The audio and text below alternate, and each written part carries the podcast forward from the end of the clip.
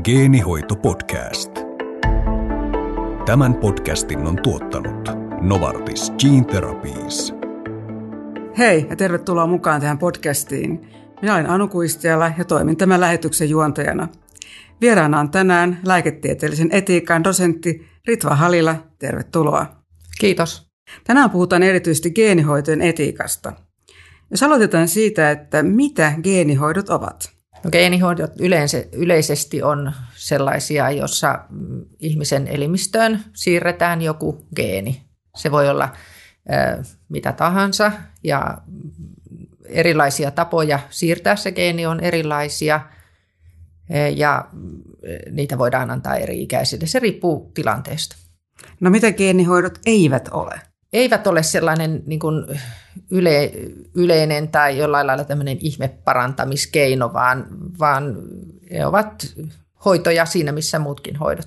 No millaisin sairauksin geenihoitoja voidaan esimerkiksi käyttää? Nykyisin tehdään valtavasti kehitystyötä esimerkiksi syöpähoidoissa ja, ja ne on yleistyneet paljon, mutta erityisesti niistä toivotaan hoitoja harvinaisten perinnöllisten sairauksien hoitoon. Jos puhutaan vähän syvemmin geenihoidoista ja eettisyydestä, niin miksi geenihoitojen yhteydessä puhutaan paljon eettisyydestä? Ja sen takia, että geenit ovat ihmiselimistössä aika pysyviä ja, ja niitä katsotaan, että, että toisaalta sitten kun se geeni laitetaan sinne ihmiseen, niin sitä ei saada pois. Ja, ja sen vuoksi siihen tulee ihan erilainen näkökulma kuin esimerkiksi lääkehoitoihin. No millaisista nimenomaan geenihoitojen eettisyyteen liittyvistä teemoista tällä hetkellä keskustellaan? Kansainvälisissä keskusteluissa keskustellaan muun muassa siitä, että, että minkälaisia esimerkiksi geenitauteja pitäisi pystyä parantamaan tai siis nimenomaan, että, että minkälaisia asioita pitäisi pystyä hoitamaan. Mutta että tosiaan se, mitä, mitä kehitetään, niin, niin se menee vähän erilaista latua, että, että niitä kehitetään sitten semmoisiin hoito- tai sellaisiin tauteihin tai tilanteisiin, että missä niin kuin mahdollisuudet ovat kuitenkin suurimmat, mutta että nämä haasteet ovat juuri näissä perinnöllisissä taudeissa. No geenihoitoja tutkitaan tällä hetkellä paljon ja niihin liittyy suuria odotuksia. Millaisia geenihoitoihin liittyviä tutkimuksia on nyt tekeillä?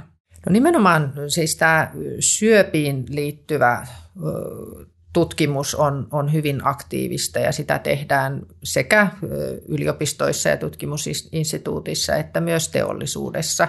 Ja siinä on ihan valtava potentiaali sen takia, että, että elämme pidempään ja, ja syöpiä tosiaan esiintyy enemmän ihmiskunnassa, koska tavallaan se elinikä on, on suurempi. Mutta että tosiaan nämä, nämä harvinaiset sairaudet, niin, niin tota, niissä olisi hyvin paljon sitä potentiaalia. Kyllä niissäkin tehdään tutkimusta, mutta että et, tota, skaala on paljon pienempi. No geenihoitojen turvallisuus saattaa huolettaa, niin kuinka geenihoitojen turvallisuus taataan? No sata varmasti mitään ei voi taata, se on ihan selvä. Se on ihan sama myös lääkehoidoissa, että – että aina on olemassa mahdollisuus joihinkin haittavaikutuksiin. Ja geenihoidoissa se tietysti on, on kuitenkin se, sen verran isompi kysymys juuri siksi, että, että kun geeni siirretään ihmiseen, niin sen vaikutus on pitkäaikaisempi kuin, kuin lääkehoidoissa siis tavallisesti. Voitko kertoa vähän tarkemmin, että kuinka geenihoitoja tutkitaan ennen käyttöönottoa? No siinä on, on samanlaiset tavat tutkia, että ensin niitä tutkitaan tietokoneella ja sitten niitä tutkitaan solu, soluissa ja sitten mahdollisesti koeeläimissä ja, ja sen jälkeen on, on sitten niissä näissä testeissä, niin sitten on niitä ihmiskokeita. Että kyllä tässä ihan samanlaiset keinot on käytössä kuin lääketutkimuksissa yleensä. Geenihoidot ovat tällä hetkellä kalliita investointeja ja hoitojen mahdollistamiseksi potilaille ollaan kehittämässä erilaisia taloudellisia malleja. Mikä on sinun näkemyksesi, kenelle geenihoitoja tulisi ensimmäisenä tarjota? Tämä onkin hirveän vaikea kysymys. Loppujen lopuksi mä näkisin sen, sen hoidon tarpeen siinä kaikista suurimmaksi. Eli sellaiset ihmis- ja potilasryhmät, joilla loppujen lopuksi vaihtoehdot ovat vähissä, niin, niin ovat kuitenkin sellainen ryhmä, jolle, jolla se tarve olisi kaikista suurin. Siihen liittyy kanssa ne omat kysymyksensä. Mutta että siis tosiaan niin tämä, tämä tarvearviointi on, on minusta se kuitenkin se keskeinen kysymys. Jos ajatellaan sitä, että omalle lapselle olisi mahdollista antaa geenihoitoa, niin millaisten eettisten kysymysten ääreen vanhemmat silloin joutuu? No tämä on se, se kaikista hankalin kysymys, että vanhemmat joutuu usein tekemään näitä päätöksiä aika nopeasti, osittain jo sikiokaudella ja varsinkin siinä vaiheessa, kun se lapsi on syntynyt. Ja siihen lapsen syntymään liittyy paljon, paljon myös semmoisia tosi isoja tunteita, niin kuin me kaikki tiedämme, niin siihen tällainen niin kuin iso kysymyksen asettelu, jossa puhutaan isoista riskeistä, mutta myös isoista hyödyistä, niin, niin tämä on, niin kuin, tuntuu myös jopa kohtuuttomalta ja, ja ne, on, ne on vaikeita kysymyksiä. Ja, ja nimenomaan sitten semmoisessa tilanteessa, jossa vaihtoehdot ovat, ovat niin huonot kaiken kaikkiaan. No mitä kysymyksiä silloin pitäisi pohtia? No se, se tietysti siis tämä hyödyt, haitat ja, ja tota, tässä on myös yhteiskunnalliset kysymykset on siinä, että ne ei ole pelkästään vanhemmat, vaan myös sitten tosiaan nämä, nämä geenihoidot ovat, ovat joskus todella kalliita. Mutta että myös sitten tosiaan se, että, että tota, vanhemmat tekevät sen päätöksen lapsen puolesta, niin, niin se asettaa todella ison vastuun siihen päätöksentekoon. Kuten sanoit, geenihoidot ovat kalliita, niin kuinka hoidon kustannustehokkuutta arvioidaan yksittäisen potilaan kohdalla? No tämä onkin hyvä kysymys ja, ja tota, siinä pitäisi miettiä se, se kokonaiskustannus ja e, sitten myös vaihtoehtokustannukset. Ja, ja tämä on, on semmoinen iso kysymyksen asettelu ja se ei olekaan ihan helppoa. Siihen tarvitaan monen ammattikunnan näkökulmia. No jos katsotaan vähän tulevaisuuteen, niin mitä mieltä olet? Muuttuuko ajattelutapa geenihoidosta lähitulevaisuudessa? Jos ajatellaan vaikka vuonna 2050-luvulla, niin onko jo kansalaisvelvollisuus tietää omista geeneistä ja kertoa ne esimerkiksi vakuutusyhtiölle?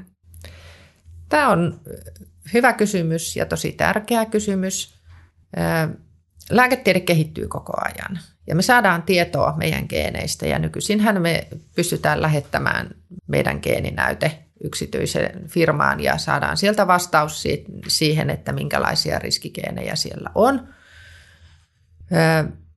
Niitä koko genomin sekvennointeja me ei vielä niin kuin ihan, ihan yksityisesti voida lähettää ja, ja semmoista tietopankkia ei ole, että ne meidän tiedot olisivat jossain. En tiedä, mitä tuleva sukupolvi ajattelee. Näyttäisi siltä, että, että meitä seuraava sukupolvi ja mahdollisesti sitä, sitäkin seuraava sukupolvi suhtautuu liberaalimmin näihin geenitietoihin. Ei niin ole huolissaan siitä, että kenelle se tieto menee. Mutta kyllä mä näkisin sen aika isona riskinä tai uhkana, että – että vakuutusyhtiöillä olisi tieto siitä, että ahaa, että tuolla on tollainen riski, koska meillä taas niitä riskigeenejä on tosi paljon ja niitähän me ei itse valita.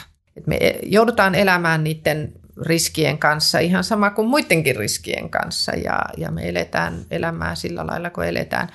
Tietysti siis siinä on sekin hyvä puoli, että jos meillä on enemmän tietoa siis meidän kaikista riskigeeneistä, niin me ehkä voidaan tehdä valintoja elämäntavan suhteen, mutta tota, sekin on kuitenkin tulevaisuuden käsissä.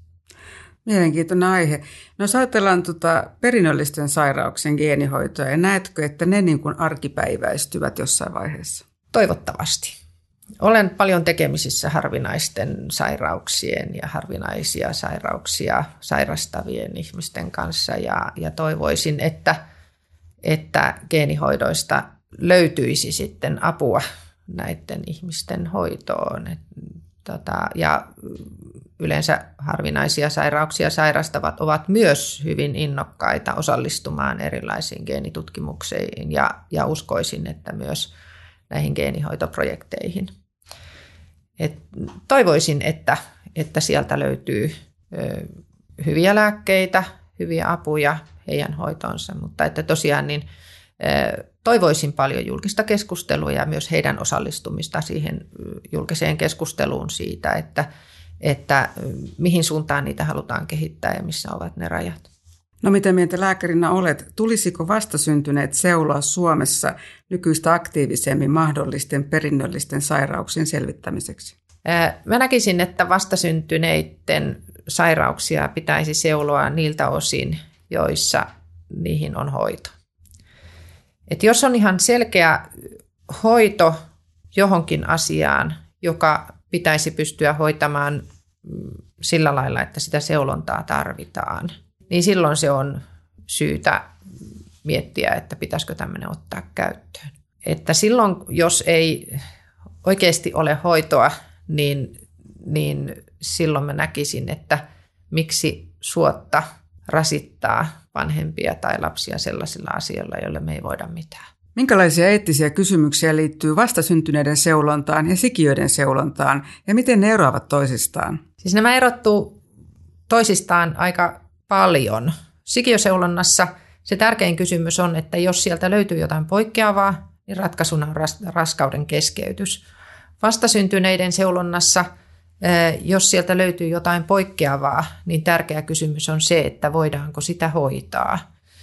Ja tietysti raskauden keskeytys on myös yksi tapa hoitaa, mutta siihen liittyy myös arvokysymyksiä siitä, että, että mikä, minkälaisia asioita yhteiskunta haluaa seuloa, minkälaisia asioita halutaan, että vanhemmat keskeyttää sen raskauden tai annetaan mahdollisuus siihen raskauden keskeytykseen, minkälaisia lapsia tähän maailmaan syntyy.